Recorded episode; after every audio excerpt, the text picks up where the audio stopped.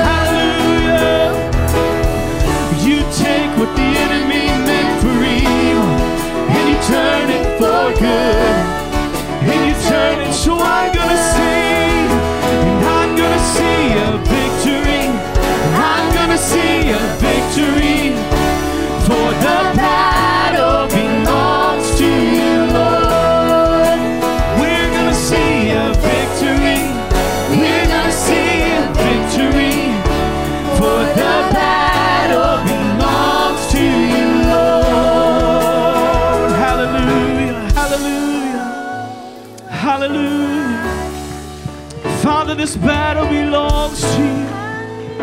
Hallelujah, hallelujah. Oh, you take what the enemy meant for evil and you turn it for good. You turn it for good. You take. You take what the enemy meant for evil and you turn it for good for your glory. And you turn it for good. You take. You take what the enemy meant for evil and you turn it.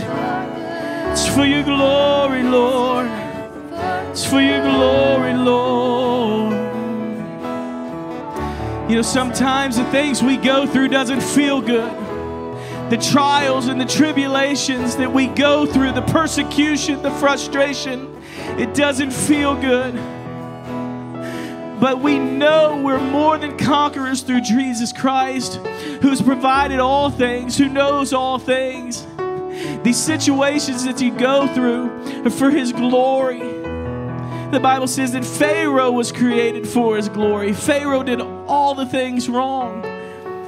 God knew there was no turning in Pharaoh's heart, so He hardened his heart for His glory. God provided a way, and He used Pharaoh's ignorance and sin to do it. The enemy thought he was winning during that time, but he was so wrong. He kept opening doors and providing ways. It seems like there's times when the enemy comes against you time and time again. Why am I sick?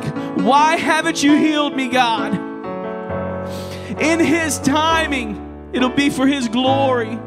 We don't have to worry about the financial troubles. We don't have to worry about the state of the union that we're in. We don't have to worry about our kids' schooling and education. We don't have to worry about our vehicle not running. God's going to provide at the right time for His glory. If everything was perfect and easy, He wouldn't need or deserve any glory because our hearts wouldn't even recognize Him through those situations because everything is fine.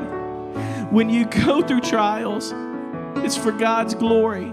Begin to praise Him. Begin to worship Him through the dark times and the hard times. Crying out for deliverance, crying out for needs. He is there right beside you, walking through it.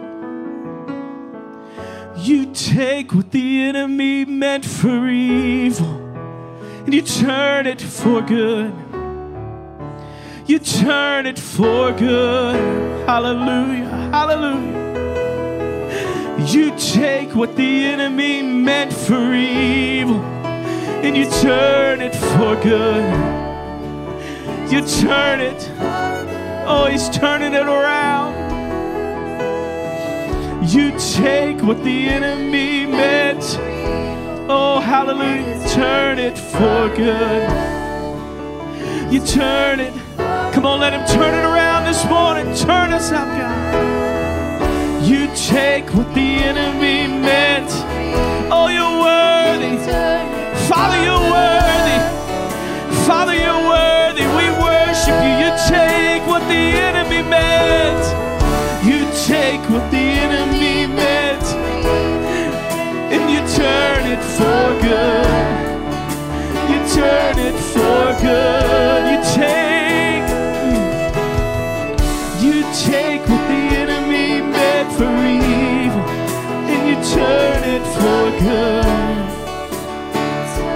Hallelujah, hallelujah. And I'm gonna see a victory.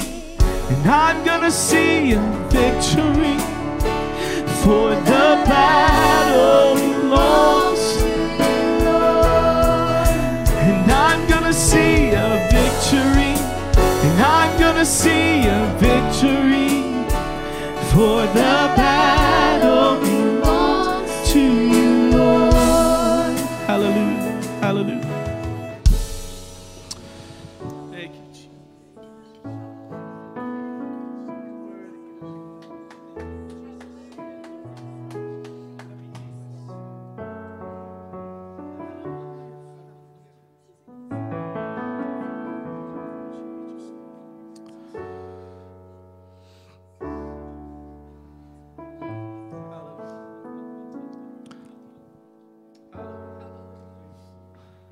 are those of you here this morning that the Lord sees you where you are. The Lord sees your circumstance, He knows the burden that you've been bearing. As He sees the burden that you have been bearing, He's asking you to trust it to Him. As you trust it to Him, deliverance will come. Deliverance is coming. Deliverance is coming. Deliverance is coming. Hear me this morning. Deliverance is coming. Some of you have struggled for years. Some of you have struggled to the point that you've just grown accustomed to the battle in the mind, the battle in the heart, the battle with the flesh. Deliverance is coming. I want you to be prepared at the end of the message this morning to pray. I want you to be prepared to pray because deliverance is coming. Deliverance is coming. You're at a place where people have been praying. You're at a pray, place where people have been longing after the Lord Jesus Christ. And we believe that this is not unique to Riverstone Church, but there are many churches that God is calling to prayer. And as God is calling churches to prayer, God is calling people to war in the heavenly realm. We'll talk about that more. And as people war in the heavenly realm, there is manifestation in the natural realm. We're going to see God's glory manifest. And some of you have been struggling.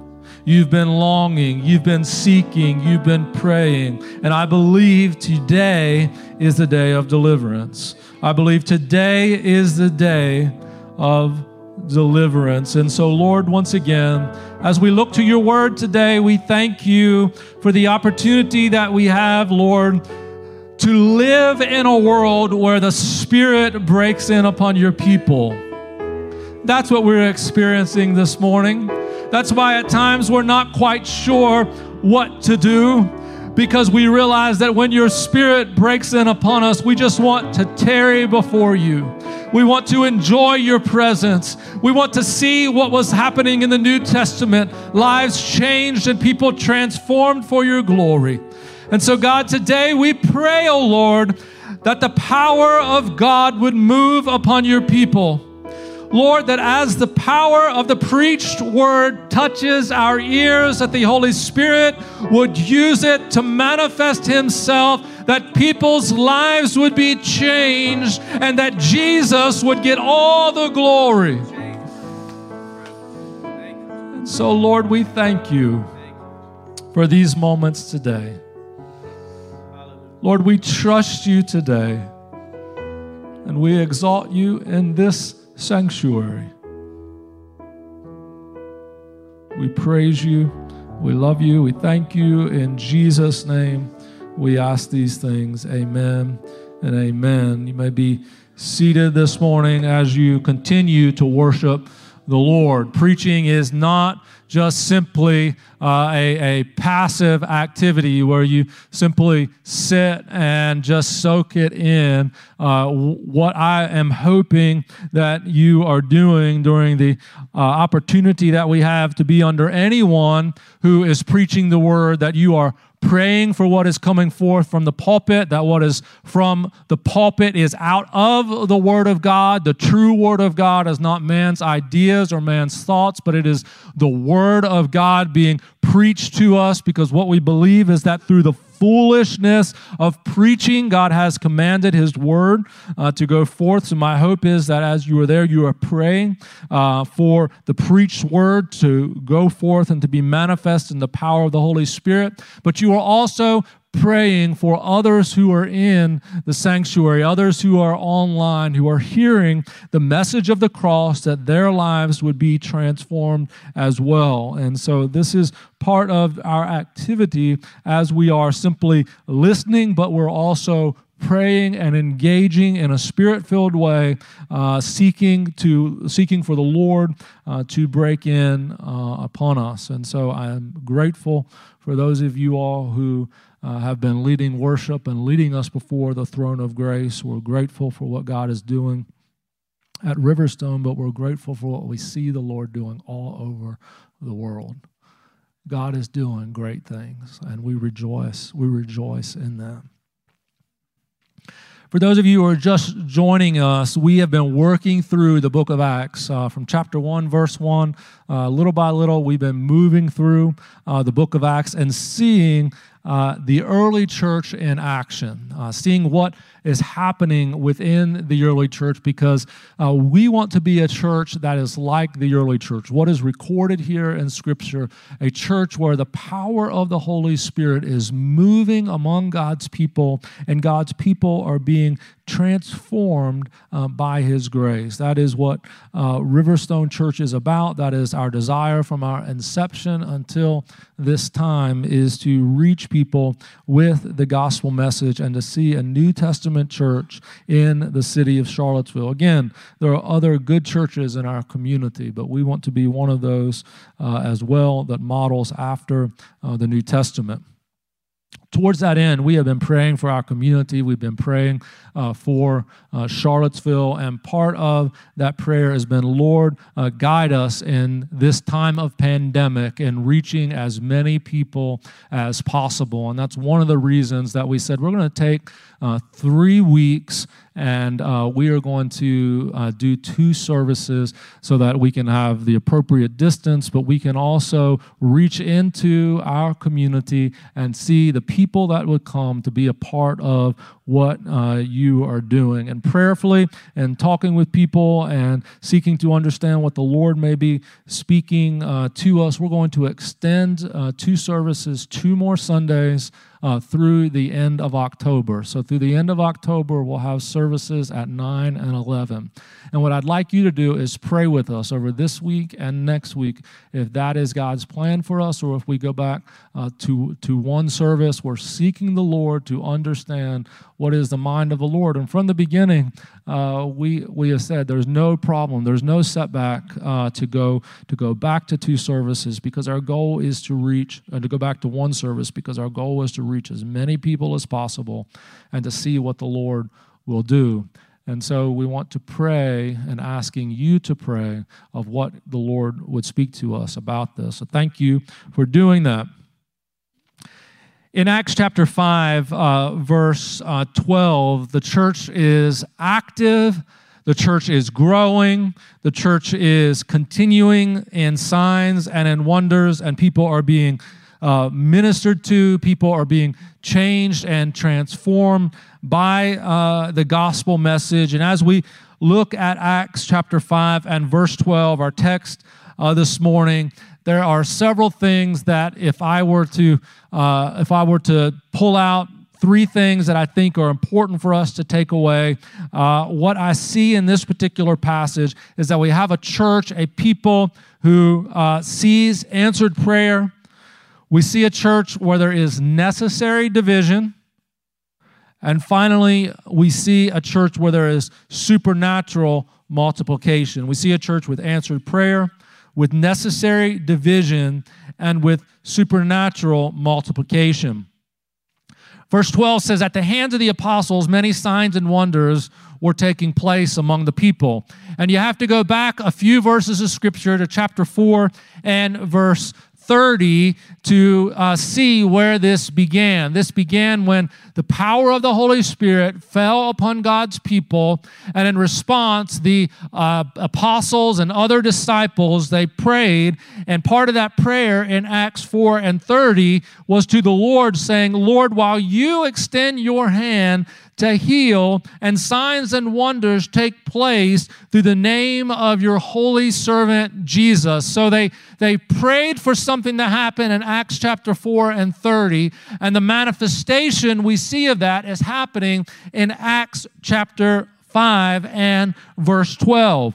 And Luke, the writer of the book of Acts, wants us to see that the Holy Spirit is active and at work in God's people for the purpose of exalting Jesus Christ as Savior. This is why he takes particular care to show us what the apostles and disciples prayed and how that prayer was then answered. Many have said that the book of Acts could be called the Acts of the Holy Spirit because it shows the work of the Spirit in the early church.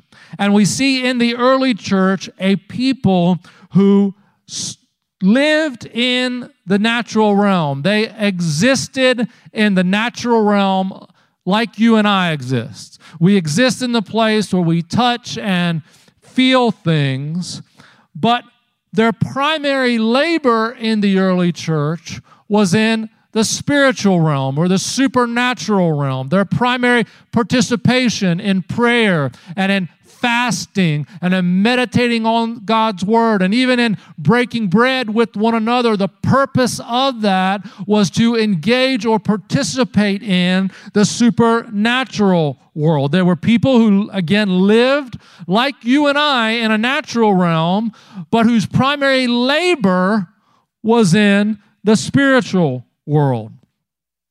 This is why the apostles, as we read later on in the book of Acts, needed to be about the spiritual activity of prayer and preaching and the ministry of the word. These are spiritual activities, and the apostles saw their primary opportunity, their primary ministry in the spiritual building up in the church. They had to participate in the spiritual, that there would be a manifestation then in the natural.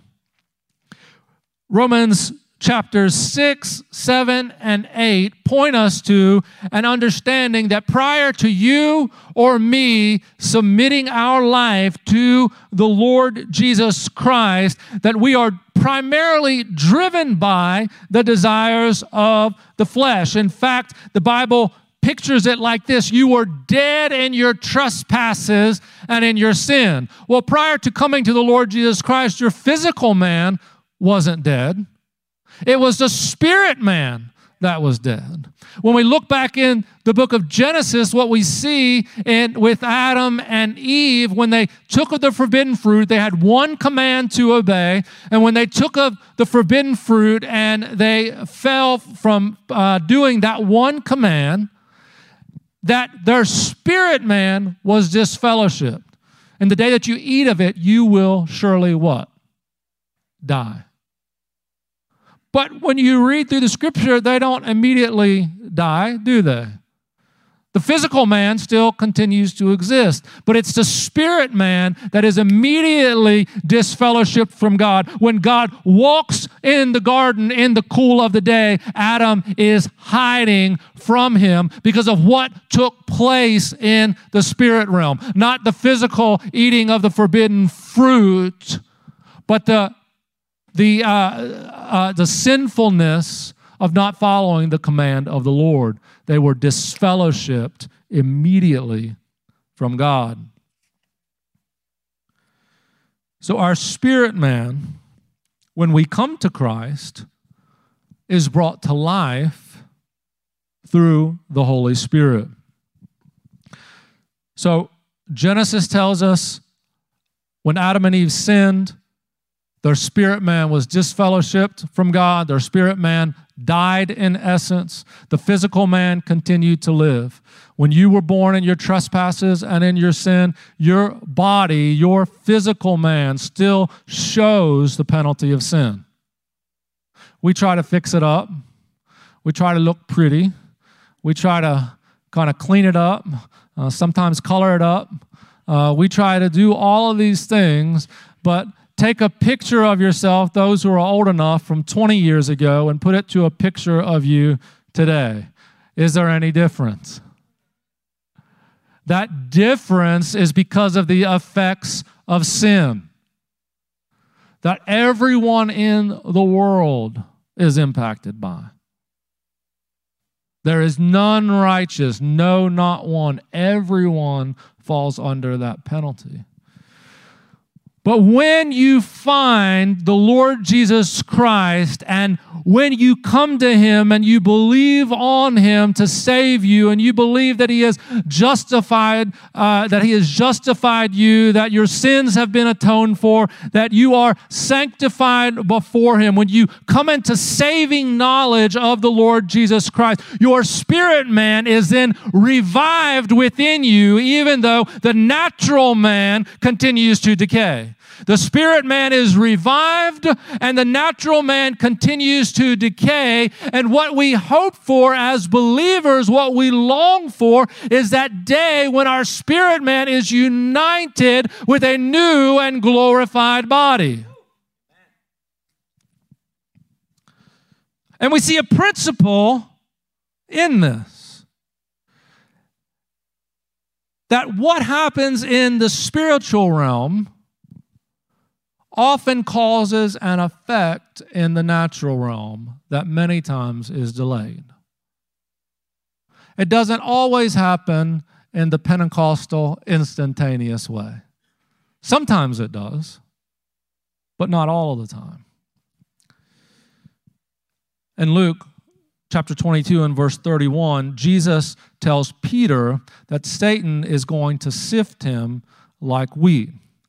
But Jesus says, Peter, I have prayed for you so that your faith would not fail. In essence, Peter, there is something that's going to happen, and Satan is going to sift you. But I have already made war in the heavenlies for you, that when you come through that process on the other side, your faith will not fail. There is something going to happen in the natural realm, Peter, but I have already defeated it in the supernatural realm. And I'm telling you ahead of time so that when you get through it, your faith will not fail. Supernatural victories take place prior to natural victories.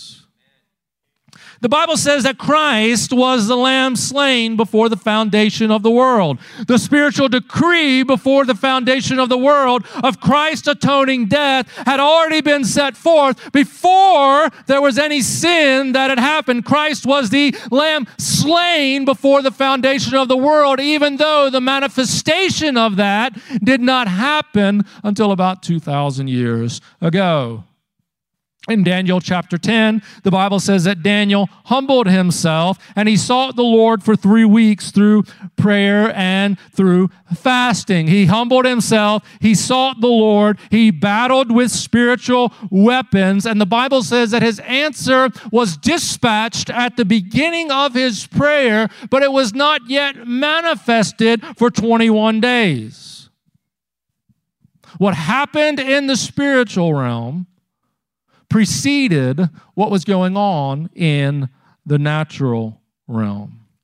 While God does answer our prayers and He fights on our behalf, we are also required to take up the spiritual weapons. When you see things taking place in the natural realm, when we see a chaotic world like what we exist in today, when we see what is going on in the natural realm, this is a call for God's people to take up the weapons of faith and to fight the spiritual battle. You and I do not have to get and participate in the natural realm and the fighting and the bickering and all those things that are going on. What you and I are called to do is to take up the spiritual weapons of faith to bow our knee before the Lord and to fight a spiritual battle. If we think that it's only happening in the natural realm and there's nothing spiritual about what is going on in our world today, we are deluding ourselves.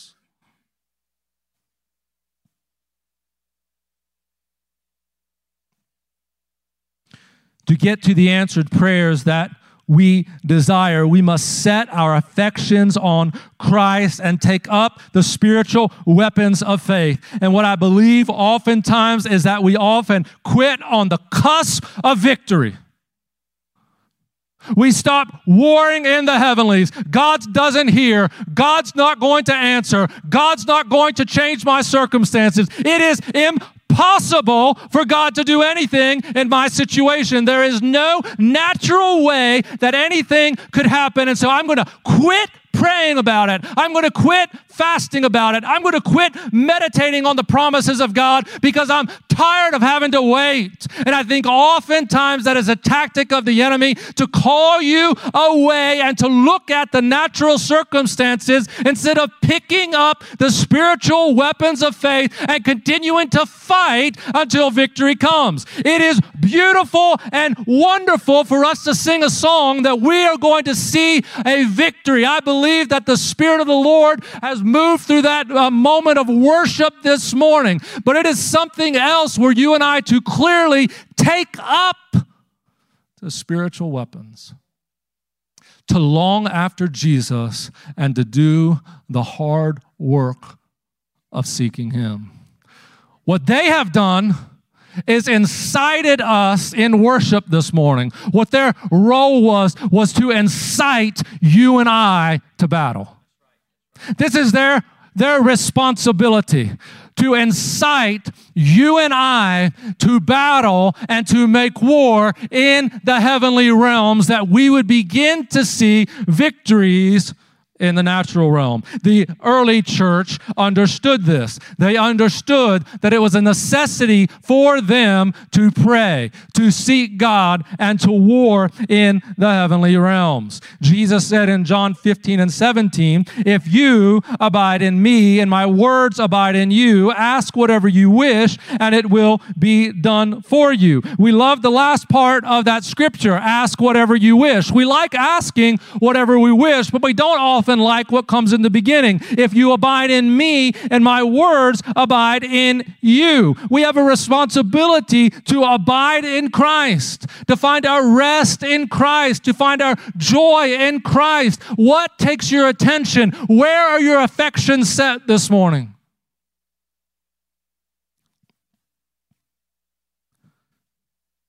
Do you find yourself anxious looking at the world around you? Do you find yourself concerned about your financial circumstances?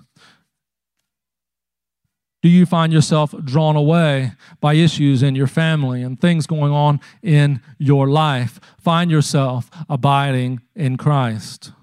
Let his words abide in you, that in due season you will be allowed to reap in the natural. You will see the harvest in the natural realm. The prayer of the apostles in Acts 4 was that Jesus' name would be exalted through the breaking in of the supernatural into the natural realm. That extraordinary things would happen that would be attributed to Jesus that deliverances would happen and people would see the deliverance and say, Jesus has done this. That the lame man would be healed and people would see it and say, Jesus has done this. That someone would be delivered from demonic oppression and people would see it and say, Jesus has done this. Their desire, their prayer, their longing in Acts chapter 4 was that Jesus' name name would be exalted through supernatural occurrences breaking in into the natural world. And we see that signs and wonders and the church being in one accord. And this only happens through laboring in spiritual things. You see, we can have a wonderful facility, great music, great preaching, and we look at the Jews in the first century, and what we see is they had a beautiful temple, there was beautiful worship, there was a great understanding of the scriptures, and Jesus said of them that you were only an ornate casket full of dry bones. They had the beauty of the temple. They had the beauty of the priestly worship. They had scholars in the word, and Jesus looks at them and says, You're a pretty casket that inside is just dry bones. Because they had all of those things, but failed in laboring in spiritual things, which requires us to humble ourselves before the Lord. Power and position mean nothing in God's economy. Because Jesus is head over all. Jesus is exalted over all. He's not concerned about other people's power and position. What he is concerned about is that he is exalted and that he is lifted up because as Jesus is exalted and as Jesus is lifted up, people come to him more people come to him. More people come to him. More people come to saving knowledge of him. This is what we see throughout the scriptures. I believe that in our day, in the modern day, in the natural realm, that God is stirring his church to participate in supernatural things such as prayer. I hear lots of preachers talking about it that the church has to be called to prayer, that the church has to find itself in prayer. And what this means is that there is going to be a manifestation in the natural realm. If God is calling his spiritual people to prayer and to fast and to meditate, if he's taking the blinders off of our eyes and he's allowing us to see that what's going on in our world is a spiritual occurrence and he's calling his people and say, get on your knees and pray and exalt me and long after me, then the joy that we have in this moment is knowing that soon there will be a natural manifestation of what is taking place in the spiritual realm. What you and I must do then is humble ourselves before the Lord. We cry out for revival. We want to see the days of old. People talk to me all the time about the way it used to be. I don't want it the way it used to be. I want the thing that God wants to do now. But there's some heavy lifting that has to take place. And it has happened at every major revival in church history. What did the people do? They got tired of their sin. They got tired of reading in the scripture and seeing the power of God, but everything was just dusty and dry. And as they got tired of it, they started longing for something more than what they had. They started longing for something greater than what they were experiencing. They didn't know what it looked like. They may not have got all the words right. They may not have got all the theological influences just correct. But what they decided to do was to get down on their knees and pray and say, God, do something.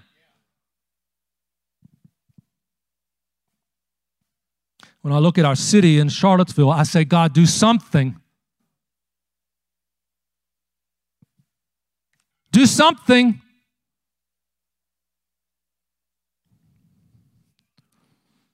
To live in a beautiful area such as we live in, to be surrounded by intellect and understanding such as we have in this community but then also to be known in spiritual things as people who are lethargic, who aren't interested generally. What I say is Charlottesville and our community is ripe for a revival of the Lord. It's ripe for people to see some miraculous things happen. It's ripe for some churches to be unified. It's ripe for signs and wonders to take place that Jesus' name would be exalted. God is stirring us as believers to prayer. Two examples out of scripture I'll share and we'll move on to the next point. Simeon, the Bible says, full of the Holy Spirit. He was in the temple when Jesus was eight days old, presented uh, as the, the ritual portion of uh, his birth. He was full of the Spirit, Simeon was.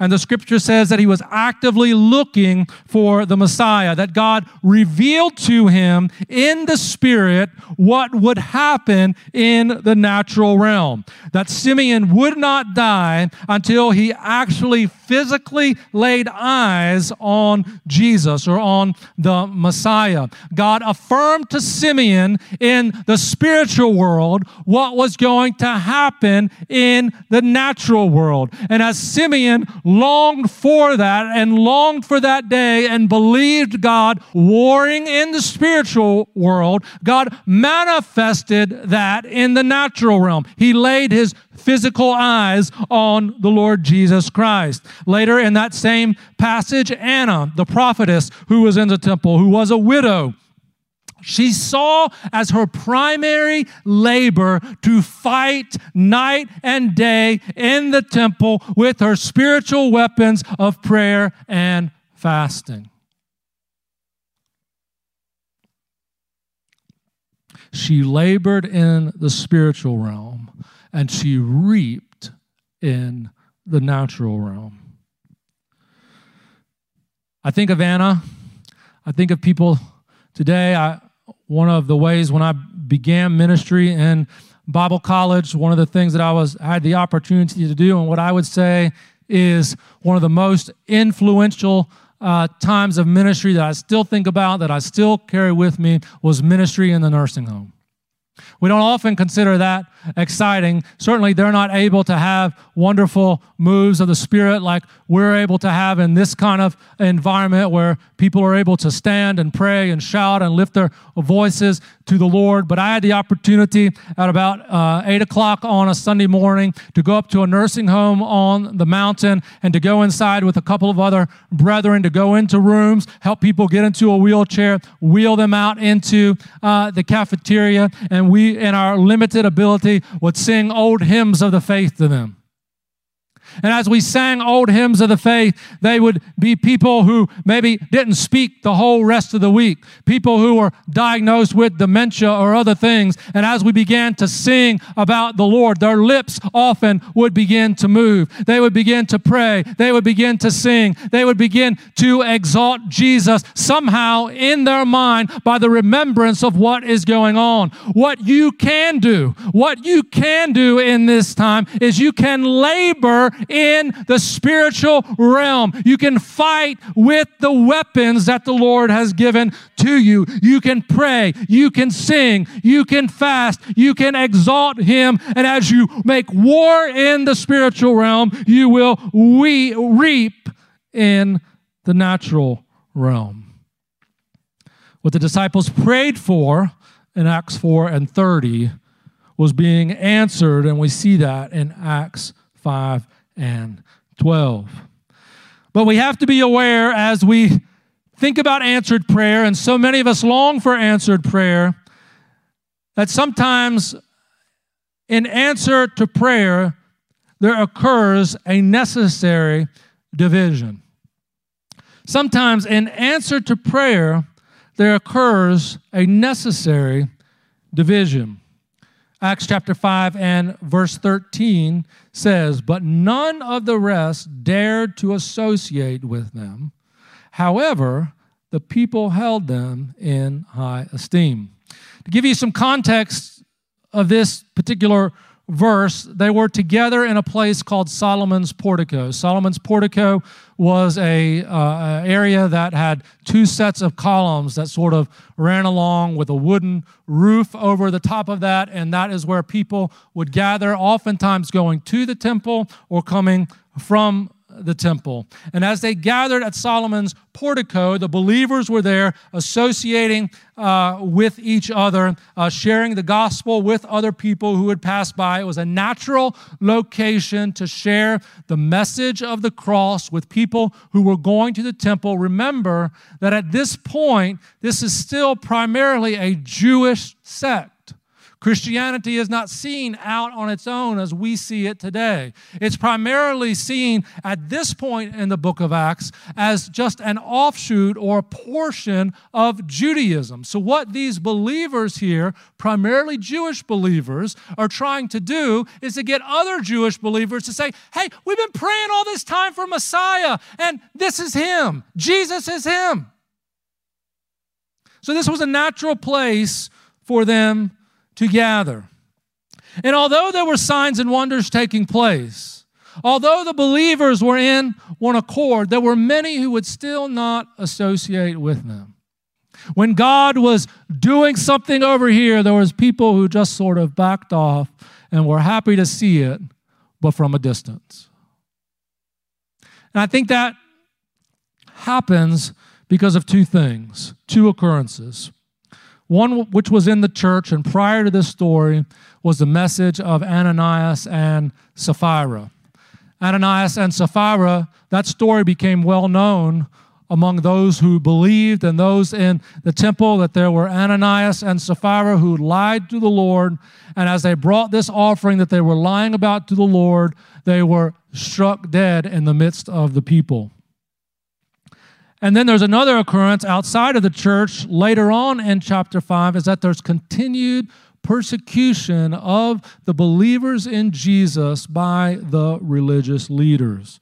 And so you have this kind of awe inspiring sort of death that happened, and everyone is sort of like, whoa, what just happened here? And then you have the persecution that is going on by the religious leaders. And it called some that although they saw the signs and wonders, although they saw the church in one accord, that they were not willing to associate with that group.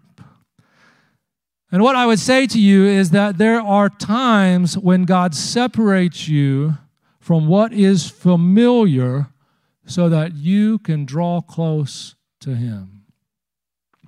There are times when God pulls you out in order to separate you from what is familiar to you in order for you to trust Him for greater things. Familiarity can often lead to a yield or, or, yield a lack of trust in Christ because you don't necessarily have to believe God for what happens in your life every single day and never changes.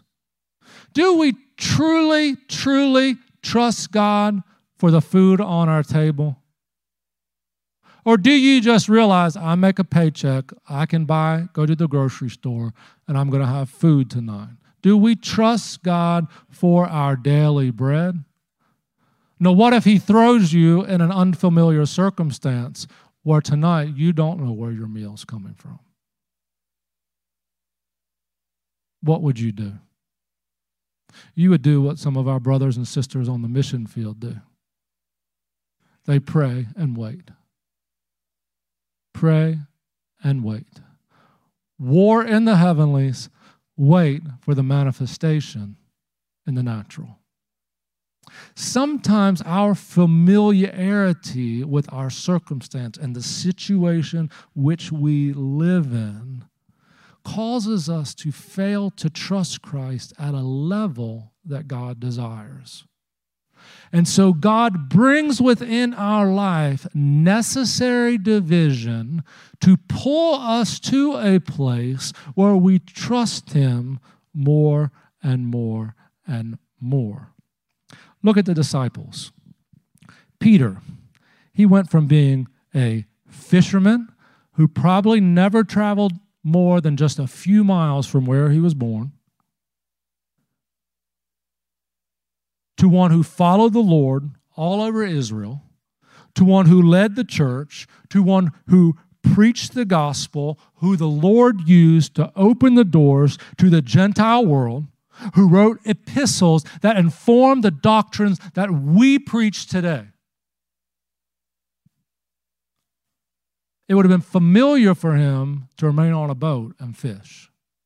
And yet Jesus encounters Peter and says, I'm going to make you a different kind of fisherman, and I'm going to pull you through circumstances in your life that are going to require of you to trust me more. The Apostle Paul went from the esteem of the religious hierarchy. He was a Pharisee of Pharisees. He was a religious leader. He was the one persecuting Christians. He went from that to blindness on the Damascus Road, to being tutored in the ways of the Lord, to traveling across the known world at least three times, to being imprisoned, and ultimately to sharing the gospel in the household of Caesar. It would have been familiar for him to remain in the temple area and to continue to teach and continue to be a good Pharisee. But what did the Lord say? I'm going to show him how much he must suffer. I'm going to show him how much he must trust me in his circumstances. If God is using you to do something for him, be prepared to be separated from what is familiar to you.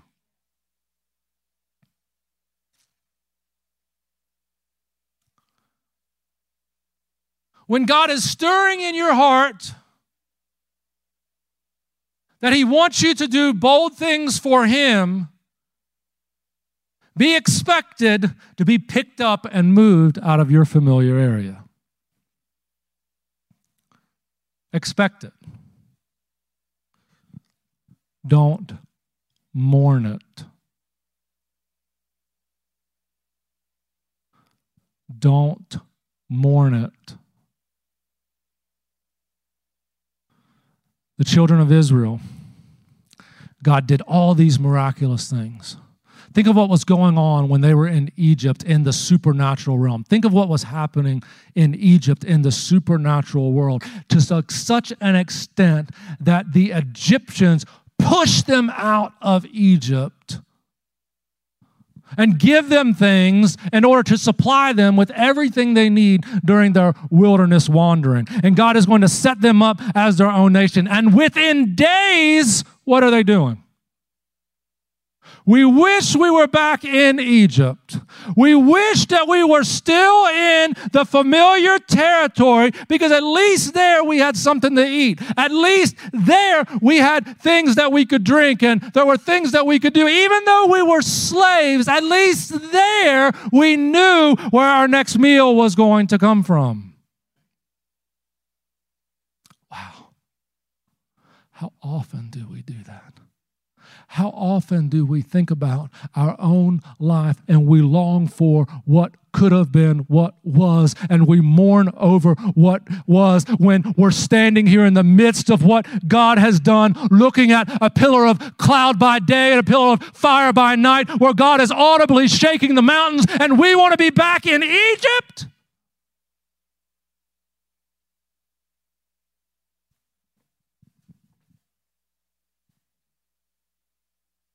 Don't mourn God taking from you. Don't mourn God's mathematics to divide what situation you find yourself in. Because it's necessary division and it's for this purpose what we see in the scriptures. See, God does math better than we do math. And when there is necessary division, I believe that God resupplies to us supernatural multiplication. There is necessary division in our life, removing us at times from what is familiar in order that God may multiply to us what he desires for us to receive and what he desires for us to live in. While there were those who did not associate with the believers a division, a taking away, there were others, multitudes of men and women, the scripture says, that were constantly being added to their number.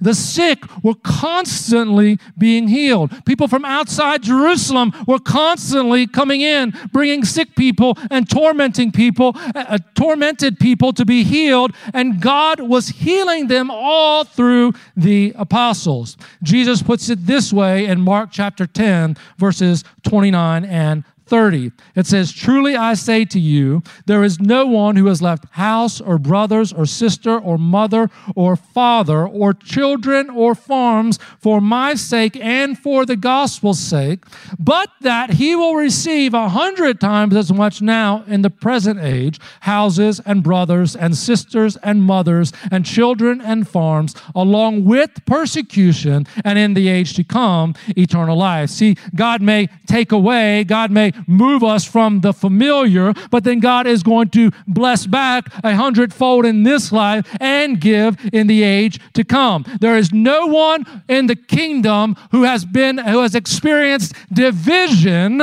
giving up something for the kingdom that will not receive it back a hundred times as much now and also then inherit eternal life. And I want to point out the significant phrase with persecutions.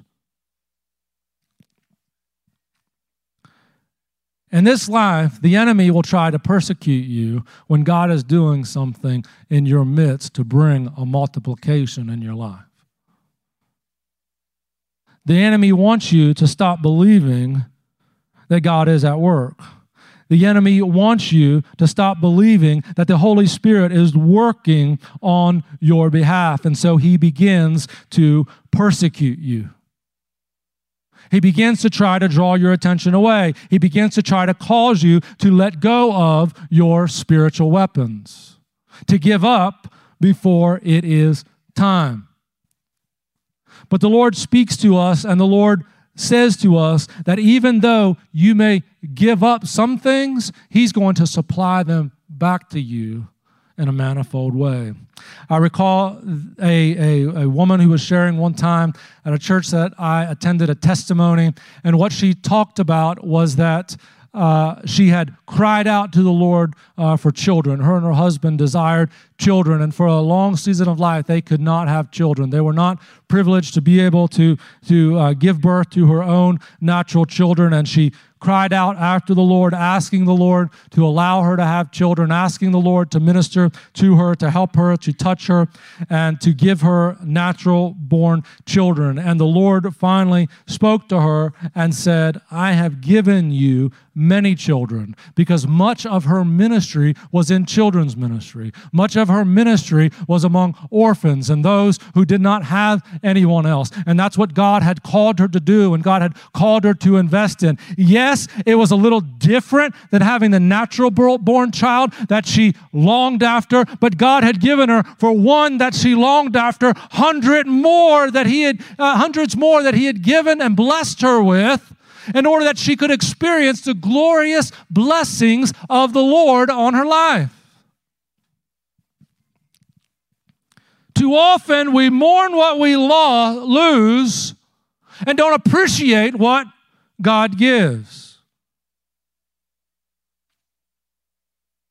God desires for you and I to step forward to battle with spiritual weapons. As we battle with spiritual weapons, our faith must grow to anticipate natural victories. As we anticipate natural victories, expect that God may separate you from the familiar. But as you expect that God may separate you from the familiar, understand that God is going to multiply back to you much more than what you have ever lost. Stand with me, and we are going to pray, and we're going to ask the Lord for his intervention. And I would just encourage you we won't have a formal benediction as the Lord leads, and as you're ready, you're free uh, to go. But what we are going to do is pray. If you need deliverance this morning, we're going to pray for that. If you are going through a season of life where you are uh, in a process of uh, seeing the Lord do this dividing work, we want to pray for you that you would open your eyes to what is happening in your life and that as God does what God is going to do, you would have the assurance in your life that He is going to bless you back a hundredfold in this life, although it may be with its own challenges. But in the life to come, you will inherit eternal life. So we're going to pray for these things, and we're going to ask the Lord as they lead us in music this, this afternoon that God would move, move on your heart, move in my heart, that he would be exalted and his name would be glorified. And so, Jesus, we commit this time to you. God, I bless these people who are here today. I pray your hand to be upon them. But God, I know there are ones who are here with need this morning. Those who are mourning what has been lost. And God, I pray by your mighty hand, O oh Lord, that you would help them to lift up their eyes and see that there is such a great multiplication ahead of them, such a great opportunity ahead of them. That as we continue to dwell in, to fight with, to war with the spiritual weapons that you have entrusted to us, God, that we will see the manifestation of your glory in the natural realm, that Jesus would be exalted. We thank you, we love you, we praise you.